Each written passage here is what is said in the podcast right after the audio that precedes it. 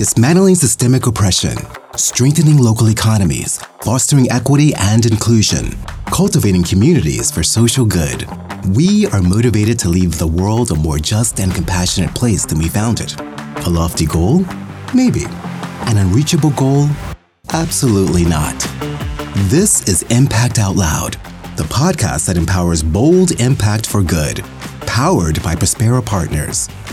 Your hosts, Vicki Pozzebon, Eileen Everett, and Rae Miller, aren't pulling any punches. They are diving deep, unpacking the challenges facing the nonprofit and social sectors, what is and isn't working, and offering systems level solutions to address the truly transformational leadership that's needed for social enterprises to better their communities.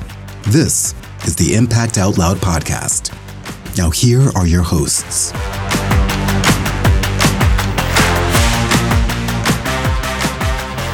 Everybody, welcome back to Impact Out Loud. Looking forward to digging into our topic today, which is the value of place. We're going to talk about it, and Rae is going to share a lot of her wisdom with us about community planning and community development planning and urban planning. So, we're going to dig into that in a minute.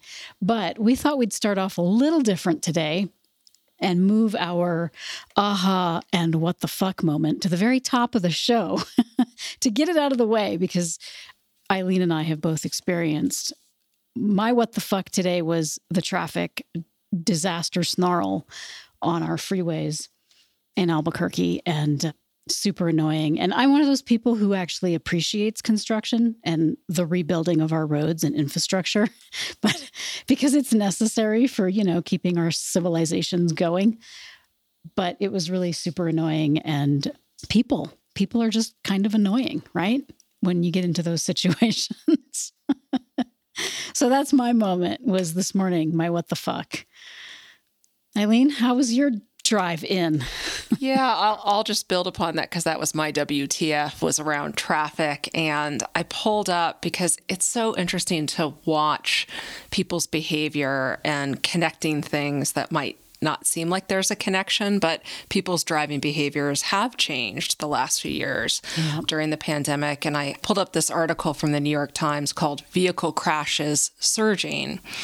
And the data that they share in this article talks about um, data from the summer of 2019 compared to the summer of 2020 per capita vehicle deaths, so fatalities from vehicular accidents, rose 17.5% in that time period, which is counter to people were actually driving less in the summer of 2020 and in the spring of 2020. Mm-hmm. And cars are safer than they've ever been. So, what's on my mind is kind of the WTF around linking all of these things and how people drive is also an expression of their mental state and mental mm-hmm. well being. And people are more aggressive and not paying attention and drifting over in lanes. It's causing accidents and leading literally to deaths. So that's kind of what's on my mind is thinking about how our mental well being comes out maybe in some unexpected ways, including on the roads. Mm-hmm for sure. Rae, how about you? Yes, this all resonates. I feel like this is something I spend a lot of time thinking of, and I probably could come up with a lot of WTFs around how we've developed in this country. And I think I just want to use that to open up into what we're going to talk about today. Like Vicki said, we're going to talk about place and the value of place. And for those who don't know, I think I've said it before, but I did go to school for urban planning, and that was very transformational for me. I was always like a social justice minded person, but actually got a chance to root that in place. And that really opened a lot of my thinking up for me. And I feel like there's many different ways to approach talking about it, but it's something that I feel like I'm on this soapbox all the time of it's not talked about enough and i think everybody needs some sort of urban planning knowledge to understand why we're in the place that we're at And I do want to share my friend shared a meme yesterday and it says every friend group needs someone who constantly talks about how you need to build places for people instead of just cars. it's like, oh, that's me. like that's me all the time. It is you. And I always appreciate when you bring it into our conversations with clients or even when we're facilitating community of practice work. Um, you always bring in that idea of creating spaces human spaces and how do we create those human spaces for community to truly happen. Absolutely. And uh, as i was thinking about this today i wrote down that we have to look back in order to look forward. And if we look at the history of our cities that is so eye-opening to how we got to this place today even in a lot of our conversations, we talk about things like systemic oppression, systemic racism, the patriarchy, things like that. And in that same vein of we're getting better at having these conversations, it's still not always getting contextualized into place and, and how that has been, yeah, impacted daily. Like, for example, like a lot of our highway development, I don't think a lot of people know that a lot of times that took cutting right through neighborhoods. And often the neighborhoods that they were choosing were the poor neighborhoods, the black neighborhoods, brown neighborhoods, right? Anyone who was not like white, affluent, and protected was subjected to development that they didn't get a say in. Um, we're also very reactionary. Uh, this country hasn't been the best at a long term thinking. I started my education in 2007, which is now feels like a long time ago. Mm-hmm. and then it was like this constant narrative of we're experiencing massive population growth and we're not ready for it. And it was like repeated, repeated, repeated. And here we are in 2023 and we're not ready for it, right? Like housing is an issue, traffic is an issue, water resources are an issue, and it, and it's all connected. And I can I just interrupt you for a minute yes, because please. that for me brings up what has happened over the last three years with the pandemic and people leaving city centers to get out of those city centers and come to more rural and smaller communities and the impact that that has had on smaller communities and those that lack the infrastructure to support that kind of influx of traffic and people i mean it's not just it's not just road infrastructure it's some of our cities and small towns don't have enough service providers like literally the gas stations and the grocery stores and the things that you need on a regular daily basis, right? And when more and more people start moving into those areas, that's a burden on those communities. And and a whole other pathway for us to go on go down on another podcast is water, Mm, oh boy. You know, I mean, talk about Yeah. in the Southwest. I mean, water has been an ongoing conversation for decades, but people are still moving to rural areas in the Southwest um, and urban areas without much forethought for water right now, and especially how human caused climate change is affecting water resources. I mean, all these things water, traffic, um, infrastructure, and even Rae, like what you were saying, like the history, people don't know the histories. And we can still see some of that playing out today, evidence of that. Of, I mean, think of your closest urban area. The wealthiest neighborhoods aren't the ones that are adjacent to highways. They're the ones that are furthest away, generally away from the traffic and the noise and all of the and pollution and all of it. Absolutely. And I feel like we use multiple truths all the time. And I feel like there's so much multiple truths embedded. And I think that comes into like the complexity of thinking about urban planning. Like a lot of people don't know what it is, right? Especially when I was in school for undergrad, I'd be like, I'm in school for urban planning. And so many people were like, what is that? What is that? And it's a lot of things, right? It is water management, it is transit, it is housing, it is community and civic engagement, right? There's like all these pieces that, you know, that's the complexity of our cities. That is the diversity of people engaging with community. And I guess one thing, like kind of thinking about what you were saying too, Vicki, of, you know, people moving around and, and not being prepared for it, things like that. It brings in this idea of gentrification as well, which has been, you know, really heightened again, probably since I started college. So in the last like 15 years or so, we've seen, you know, in the 50s, there was white flight, suburbanization, like fleeing cities. Mm-hmm. And by the time I got to college, there was kind of this resurgence and, and pull back into our urban environments. Um, but there wasn't necessarily a level of uh, respect or responsibility in that. And I think that's where you're seeing some of this negative outcome and pushback, especially from people who've been in the communities. Especially if I think of, I just moved back here from the Bay Area. I mean, that is a place that's really been hit hard where I'm from Cincinnati originally, and there's some neighborhoods that definitely were impacted by gentrification, but you could most likely move to another neighborhood.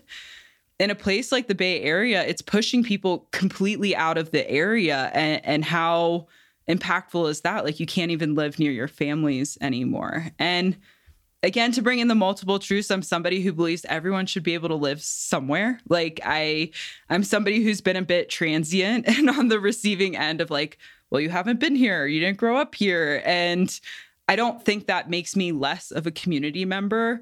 If anything, I think that's heightened my own personal responsibility. And I think I mentioned this on one of the last podcasts. I don't show up to community expecting it to serve me, which it could, but I also come in knowing I have to get curious. I have to know my neighbors. I have to know the history of the place and maybe see where I can get involved and and see what things are possible. Um, and that scale is large and small, you know, depending on you know where you have access to things or what you're involved with. Mm-hmm. I'm curious, you know, uh, around this idea of getting curious about place and where we live. I mean, I think all all three of us um, New Mexico is our chosen home, but we weren't born and raised here. And and I think back to my own experience of I, I didn't choose uh, to be born and raised in New Jersey, and I'm super grateful for my time there. And I chose to then move, and I've lived in New Mexico longer than any other place in in my life, in terms of number of years. I feel very connected to this place, and so I'm curious, Rae and Vicki, what does it mean to get curious about place? Mm, that's a great question. I was thinking about that today too as I was driving. um, the commute for those who are listening between Albuquerque and Santa Fe is about an hour long.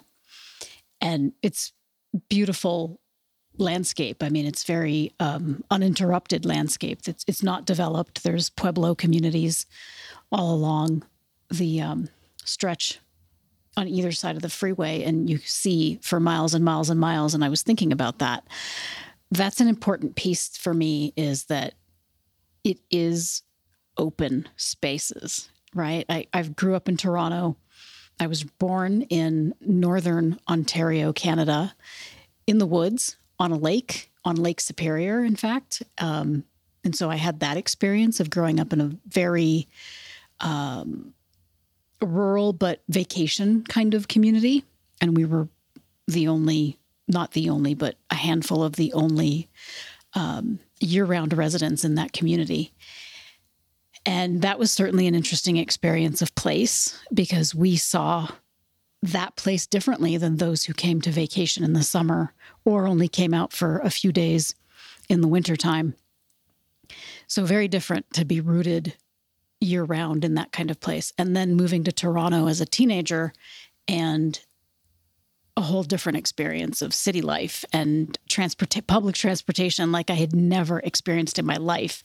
And suddenly I felt like the entire world had opened up to me because of cultures and because of the access to public transportation and being able to jump on a bus on a subway and get to one of the best libraries in the world was like uh, my mind was blown as a teenager it was my favorite place to go um, and hide out on a Saturday. So that's my little secret that my family doesn't even know that I used to do that. They were like, Where were you all day? I'm like, I was at the mall. I wasn't. I was at the library in downtown Toronto, but I didn't want my family to know that I'd taken the subway as a teenager. So, um, you know, different different places have different value to you. And New Mexico, to me, it also is the longest place that I've lived. And that is a choice. Um, and it's because of those wide open spaces, the amazing culture, the beautiful people. We have amazing food.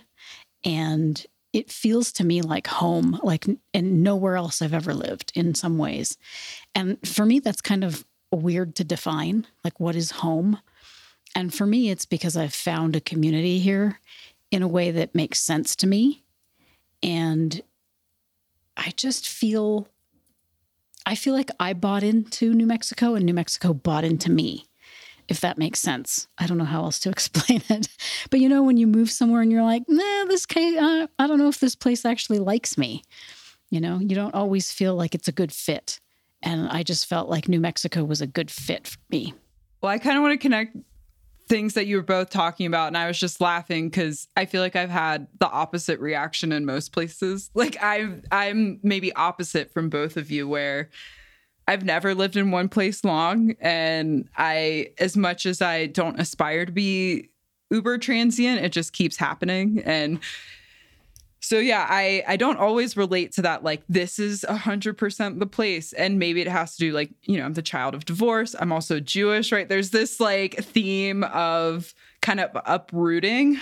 Um, but I kind of want to get back to like Eileen's question of like getting curious, and also you were bringing in things like transit too and open spaces, and it just makes me think of something we use a lot too of not getting stuck in what's old and thinking about what's possible. And a topic that's actually become a little bit more mainstream and unfortunately because there's been some conspiracy theories around it is this idea of a 15 minute city.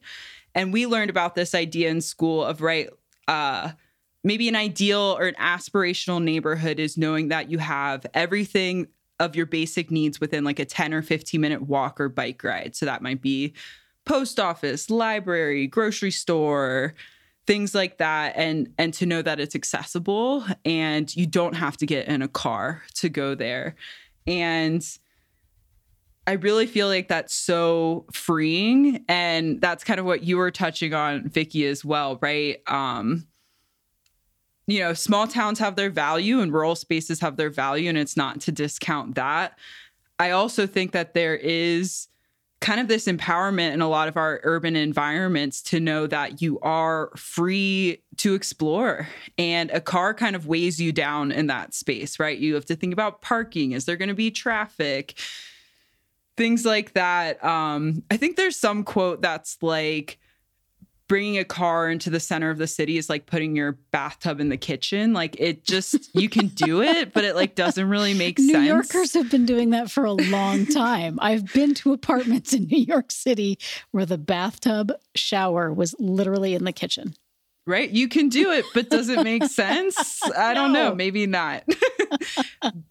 and you were talking about open spaces as well, and I think about Europe and places like that where once you're outside of these like dense environments, it just opens up right away, right? You don't see this like sprawling development that we have a lot in this country. And I will say, I think New Mexico is unique in that there is an abundance of open space. And, and maybe a lot of the middle of the country looks like that, right? There's like huge open space. But again, if I look at like Ohio, Cincinnati, where I'm from, it's really hard to get away from development. Like you're going to go from the city into the suburbs to what they call the exurbs and then you it just like and then you're all the way in Dayton. You're like, "What?" I'm like 50 minutes from Cincinnati and development hasn't stopped the entire way. And that connects back to what we were even talking about with like water conservation, being able to access things, right? Like so it's all interconnected. And I don't think people always make that connection either. Like transit can mean preserving our open spaces and transit can also mean affordable housing, which is like another thing that people don't think about. Um, because again, it's access. So right now, our cities have become hyper inflated in the core because that is what is accessible.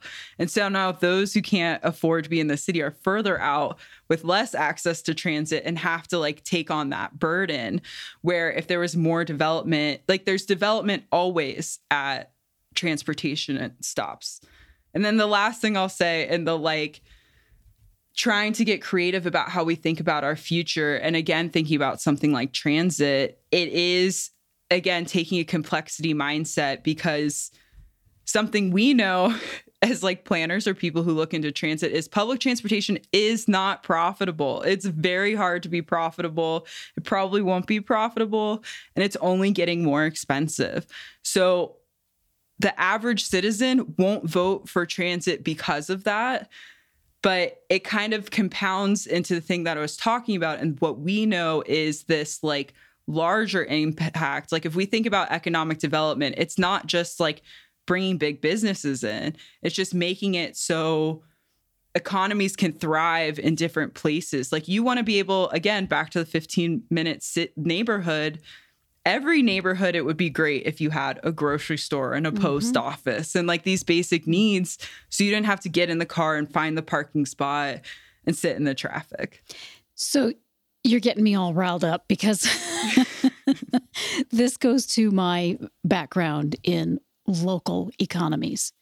And there's a great book by my friend Stacy Mitchell called The Big Box Swindle. And it is all about how big box stores are designed to divide us. And they are designed to extract resources out of communities. They are they were primarily uh, built in suburbs and rural communities in order to extract quote, provide a service to those communities, but what they're doing is extracting in those communities. And it created a divide in community, in human scale community, because people no longer went to their post office or their corner store or whatever it is that was in their small downtown main street to do their daily thing.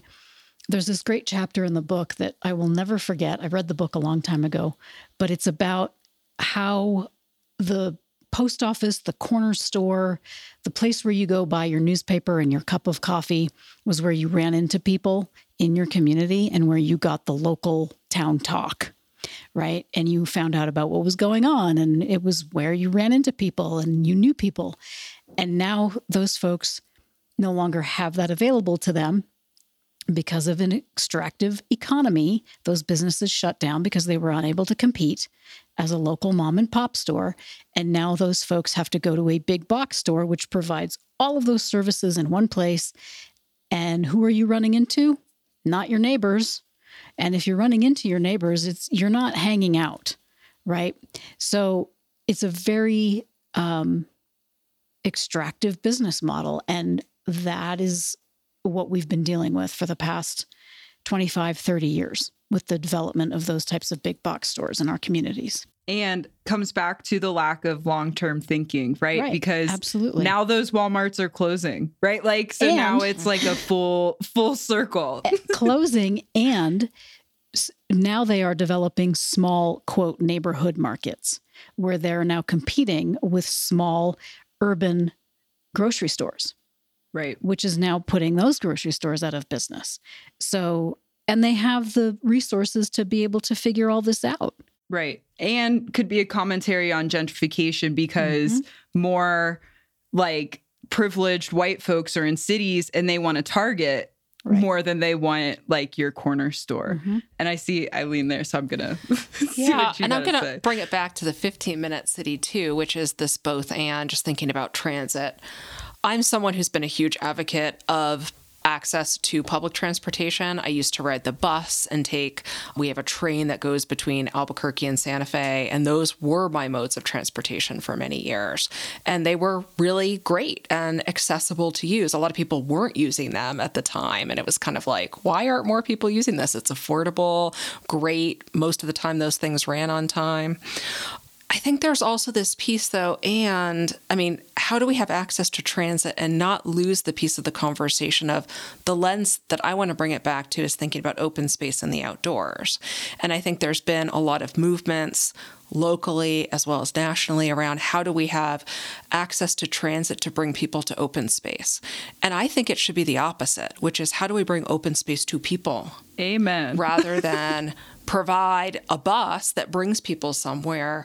I mean, we're really fortunate in New Mexico. Albuquerque has some incredible open space. We have more open space per capita in Albuquerque than most other cities and it's not evenly distributed. Mm-hmm. So people who have less wealth, lower income neighborhoods do tend to have less open space than other areas. So, how do we actually change that equation to have that 15 minute city of making sure that people have access to the things that really should be basic human rights access to clean air, access to clean water, open space, access to healthcare without having to depend upon public transportation. So, it's like, how do we balance both of those things, ensure that we can move people from point A to point B in an efficient, affordable, way, as well as how do we make sure that those things, like what you all were saying too, of how do we have the local bodegas mm-hmm. that are supported that people can walk to as well.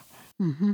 And I know we're getting close to time, so maybe I'll throw in my closing thought of knowing that so much comes back to how much our systems are purely driven by profit and things like public space and community space aren't on the surface level profitable so they're not incentivized in the mainstream way right? Like sometimes a stadium is incentivized because they call it an economic development tool and i have to question that but that's a whole other tangent i could go on. But like we need those spaces like you're talking about eileen. Like we need i think vicki was bringing up too like you have to have those organic moments to just be a part of your community without that like full intentionality every single time. Like we did have more closeness and I think we can get there again, but it's like we can't just put everything as like profit maximization because we're diluting these things that I know connect to our humanness and what mm-hmm. fills us up in spaces. Mm-hmm. Mm-hmm. I'm going to throw into that my closing thought is really we need more spaces for these conversations. Uh, yeah. Right? Because it's these conversations that all of a sudden it's like, oh, I never thought, Rae just said something, I never thought of that. Oh, Vicki just added a perspective. Wow, let me think about how that connects to what I was thinking about. We need more of these spaces for conversations. Yeah, and my closing thought is about the third space, which is often a coffee shop where people are outside of their home, outside of the workspace, and they can hang out and have these conversations. So, what is that third space? And how do we have more of that kind of an opportunity for a third space? And I want to give a shout out to the bodega because I did a great project in Newark, New Jersey many years ago. And there were two teenage boys who came to our community convening who dreamed of having a bodega where they could come and hang out and get a really good smoothie. That's all these two guys wanted. They were athletes and they said, you know what? We just want to go and hang out at a bodega with a little cafe where we can get a smoothie and hang out with our buddies. And it was such a great visioning session because of their voices in that space. So, shout out to the bodega for holding that down in some of our communities. All right. Well, thank you both. Thank you, Rae, for dropping some knowledge with us today. And next session, we're actually going to talk about the value of workplace and what that means and how it ties back to all of this. So tune in to our next episode, and we will see you next time on Impact Out Loud. Thank you for listening to the Impact Out Loud podcast, the podcast that empowers bold impact for good, powered by Prospera Partners. If you liked what you heard, Subscribe to Impact Out Loud wherever you get your podcasts and follow Prospera Partners on your favorite social media. If you are inspired to make community based solutions and systems change, Prospera Partners offers workshops and programs that are open to all. For more information, visit prosperapartners.org. Thank you for joining us. Until next time, be well and do good.